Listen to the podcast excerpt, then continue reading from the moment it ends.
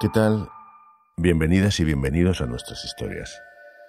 Ojo por ojo. Porque una de las ocasiones que estuve en mi pueblo, me fui al cementerio y yo le dije a mi madre, mamá, si este hombre se aprovecha de ti, le voy a hacer de pagar. Diente por diente. Luego mira a mi padre porque están juntos. Dijo, papá, a este cabrón le voy a hacer de pagar lo que te ha hecho. Él es José Luis García.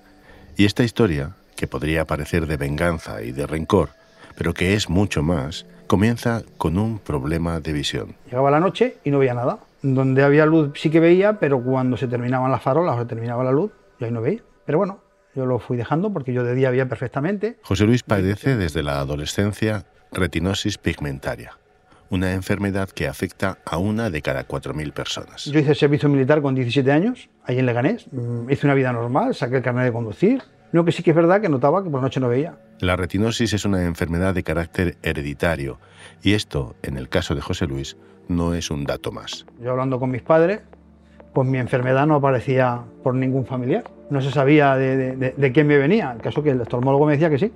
El de genética me decía que sí, que yo tenía Una que condición que radicaba en su sangre. Esta historia parece sacada de tiempos ancestrales, de castas y opresiones señoriales, de viejas fotografías en sepia, pero ha atravesado los últimos años del siglo XX y ha necesitado dos décadas del XXI para desanudarse por fin. Yo tenía que tener algún familiar que tuviese mi enfermedad. Esa ceguera escondía un secreto, un secreto oculto en el seno de su familia, de una estirpe. Es indiscutible, ¿no? Que, que el parecido que hay aquí, ¿no?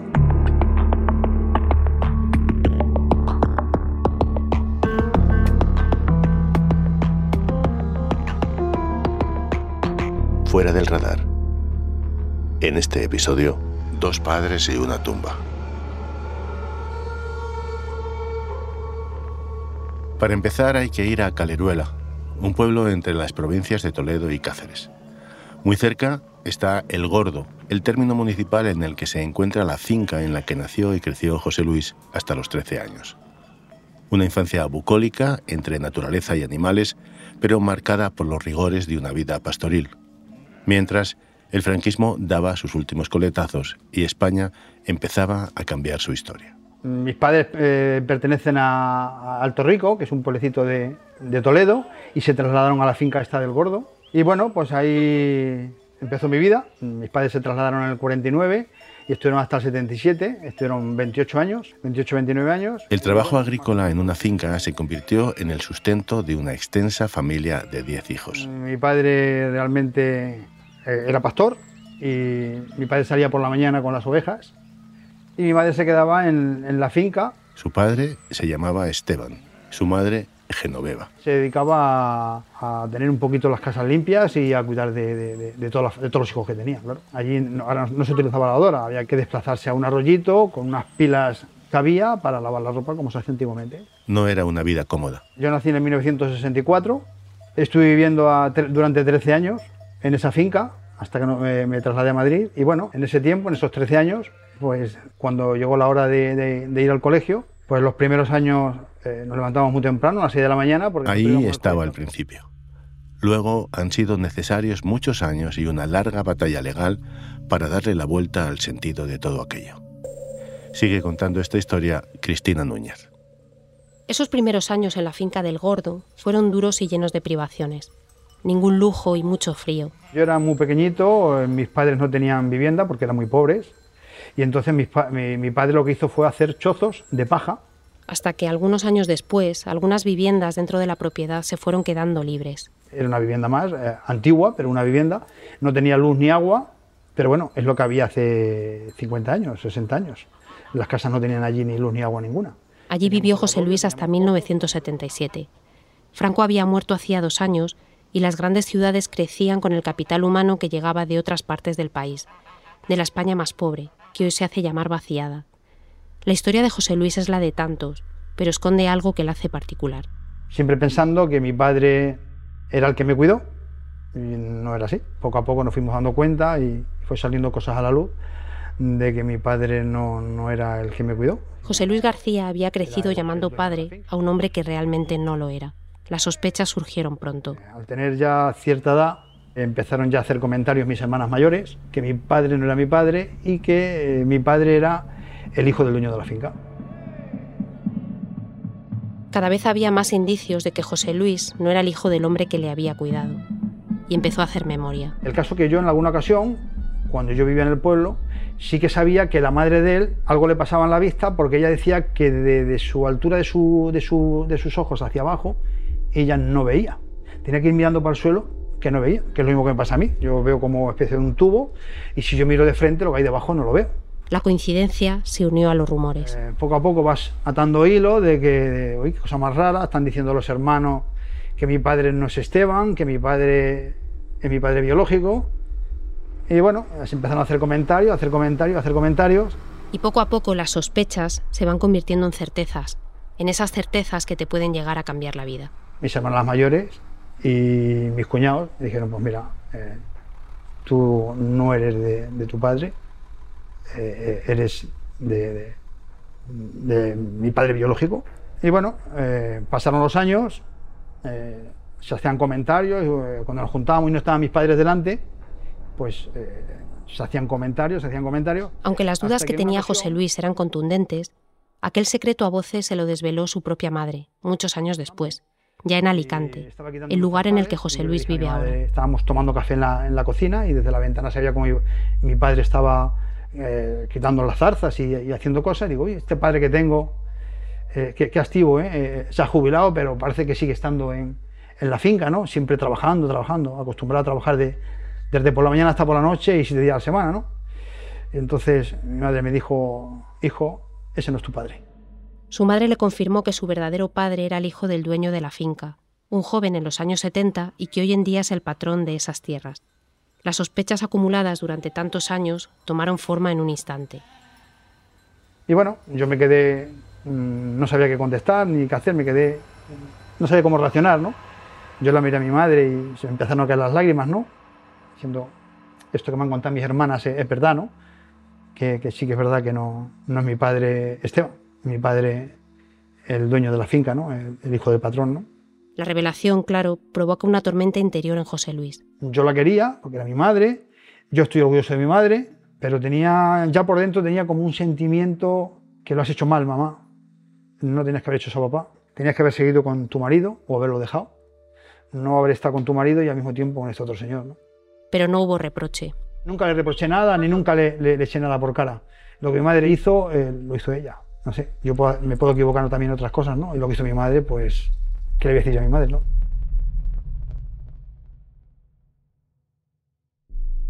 Ahí quedó todo. José Luis tuvo tiempo para pensarlo bien. Esperó a que muriera Genoveva, su madre, y esperó cuatro años más hasta que murió Esteban, el hombre que lo cuidó, que lo crió.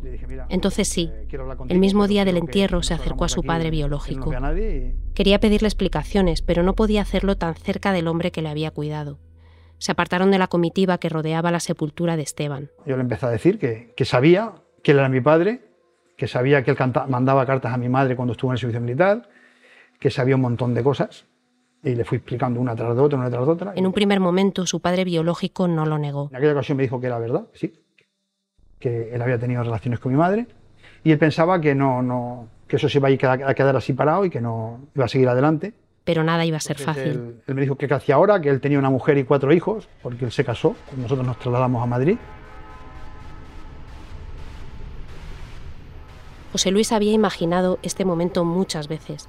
Ahora, por fin, en el cementerio de Caleruela, había dado el paso.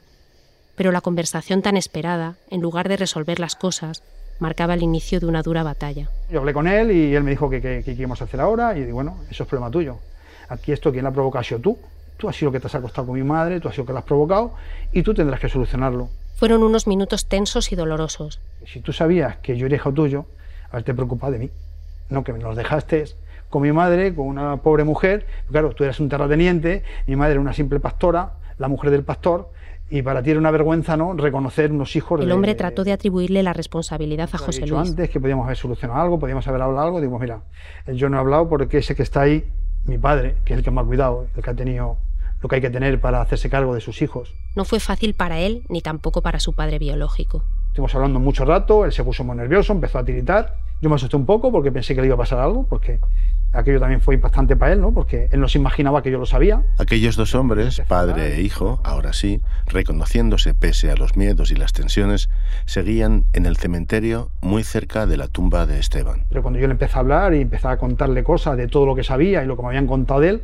bueno, pues él se quedó pues asombrado y... A pesar de la intensidad de la conversación, José Luis no pudo arrancar a su padre biológico ninguna promesa. Tras enterrar a su otro padre, al hombre que siempre le había cuidado, regresó a Alicante donde ahora vive. No se conformó. En un nuevo viaje a aquel pueblo manchego, volvió a ver a su padre biológico y lo intentó una vez más. Y le dije, mira, aquí te dejo mi teléfono, he venido a ver a mi familia, pero al mismo tiempo he venido a, ver he venido a verte a ti para darte mi teléfono, para ver si tienes lo que tienes que tener para ponerte en contacto conmigo e intentamos hablar. Una pausa y continuamos. La genética, el origen, la pertenencia, la verdad y la herencia. Después de que su padre biológico aceptara la realidad, José Luis García reconoce que también persigue lo que le corresponde como hijo legítimo del patrón de aquellas tierras, y no se lo ocultó a su padre biológico. Ya que tengo la herencia mala, que es la enfermedad grave, ya que tú tienes tierras y tienes de todo, también me gustaría tener parte de lo que me pertenece, y como hijo tuyo me pertenece lo que me pertenezca. Pero su padre no cambió su postura, su rechazo dijo que él que no, que no quería saber nada, que él ya tenía su familia y que no quería saber nada. José Luis insistió. Le escribió una carta, le dio un plazo, le pidió mantenerse en contacto, pero nada funcionó. Y bueno, no me hizo mucho caso. No me hizo mucho caso, yo le puse una fecha y todo para, para si no se ponía en contacto conmigo y, llegábamos a un acuerdo o, tomábamos las relaciones como padre e o como mínimo tener un pequeño contacto, ¿no? Ahora empezaba una nueva fase. Además de la biología, habría que utilizar otras herramientas. Sigue contando Cristina Núñez.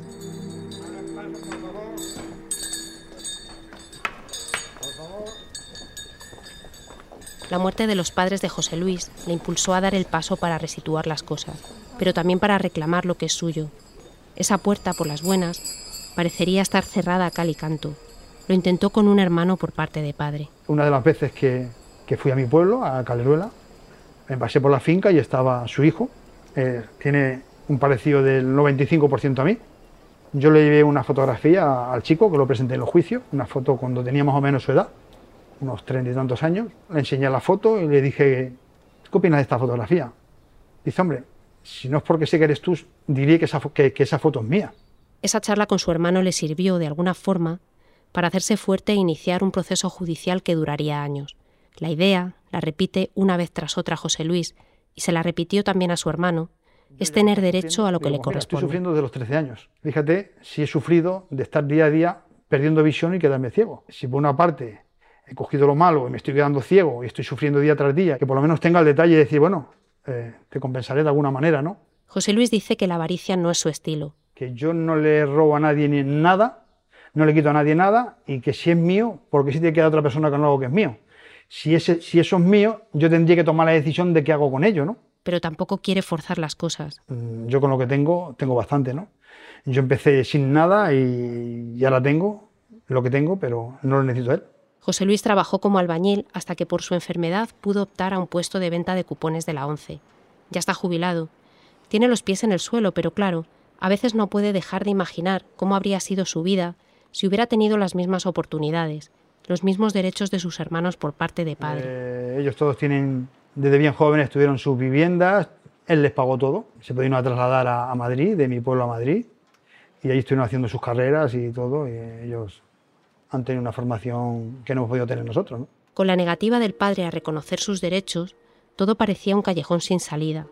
José Luis había logrado desbrozar su pasado, pero todavía le quedaba demostrar quién era ante la ley.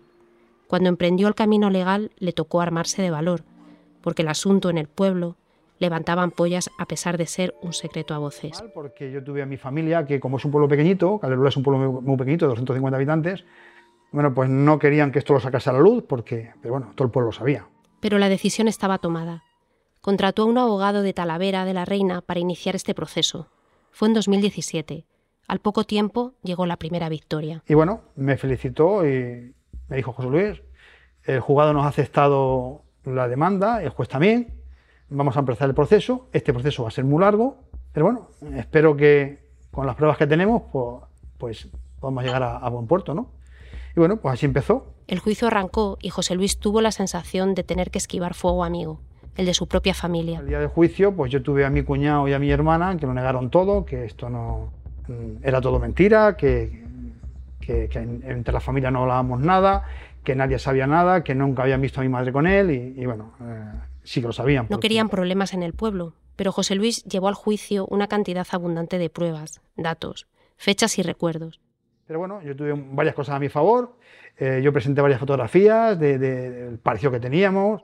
Él me había registrado en el registro civil de Caleruela como patrón, en fin, que demostraba de que mi madre y mi padre trabajaban para él. Había otra vía. El él. número de pruebas de paternidad que se realizan anualmente en España va aumentando año tras año. Desde el principio yo acepté hacerme la prueba de paternidad y bueno, se celebró el juicio, el juez, mi abogado y el fiscal le preguntaron que bueno, que con las pruebas que había, que si él tenía tan claro que no era mi padre, que se hiciese la prueba de paternidad. Y... Pero su padre biológico nunca aceptó. A pesar de ello, José Luis obtuvo su primera victoria en los juzgados de primera instancia de Talavera de la Reina. Que no, que no, que no me la hago, que no me la hago. Bueno, pues la sentencia salió favorable hacia mí porque entre las pruebas que tenía y él con la negativa hacerse la prueba. El juicio se trasladó a Toledo y la prueba de paternidad se convirtió en un elemento clave dentro del juicio. Su padre recurrió varias veces y puso todo tipo de excusas para no hacerse la prueba. En este punto el ADN de José Luis estaba esperando en un laboratorio para ser cotejado. La muestra con la que tenía que ser comparado no llegaba, pero la justicia estaba de su lado. Eh, el juez dio, dictó sentencia, me volvió a dar a mí otra vez la razón. Él recurrió, volvió otra vez a Toledo y en Toledo volvió otra vez yo a ganar.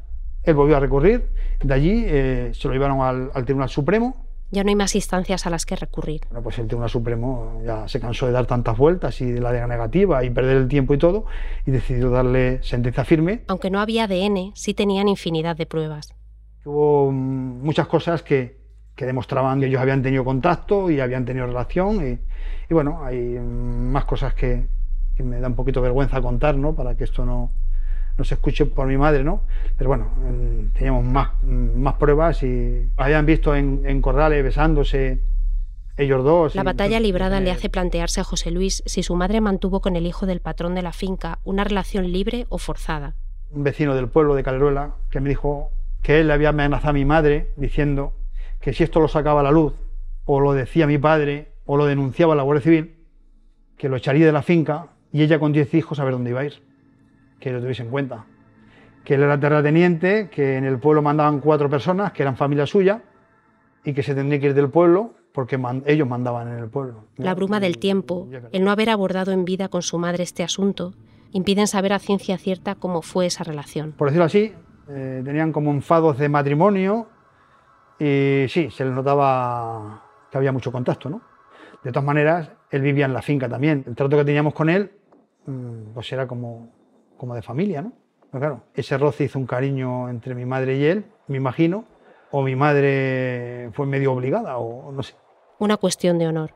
Las dudas, los rumores, la confirmación por parte de sus hermanas y posteriormente de su madre, las pruebas, los años de litigio, se justifican por el honor de una persona, la madre de José Luis. Bueno, pues que era una oportunidad de sacar a mi madre un poquito lo, el honor de mi madre, ¿no?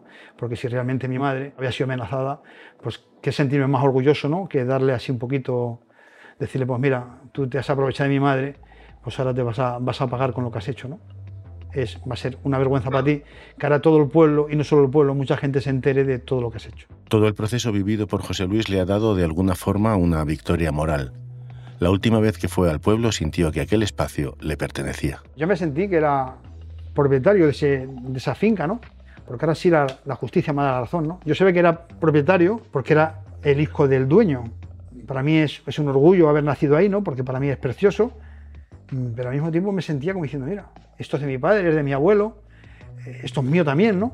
El reconocimiento legal de la paternidad sucede en 2022, cinco años después de que José Luis hubiera empezado a litigar y ocho años después de la muerte de Esteban, el padre que le crió. Con la sentencia a favor, había que desandar el camino para vestir de alguna forma la nueva identidad. Llevarlo a, a, Toledo otra vez, de Toledo otra vez a Talavera, y de Talavera dar la orden al ayuntamiento de Caleruela para que me cambiasen el apellido y ponerme el apellido de, de él. No es un cambio baladí, implica mucho. Yo me voy a cambiar el apellido por demostrarle de que tú fuiste mi padre, voy a llevar tu apellido, a pesar de que mis sentimientos los tenga de la persona que me ha cuidado, que ha sido de, de Esteban. Después de la sentencia del Tribunal Supremo, la situación entre José Luis y su padre biológico no ha cambiado mucho. No ha habido acercamiento, tampoco lo hay con los cuatro hermanos por parte de padre. Es difícil tejer una red familiar después de todo lo que ha sucedido, pero José Luis apuesta por la cordialidad. Esta situación ni la han provocado ellos ni la ha provocado yo. La provoca su padre y la provoca mi padre y mi madre, si ella aceptó.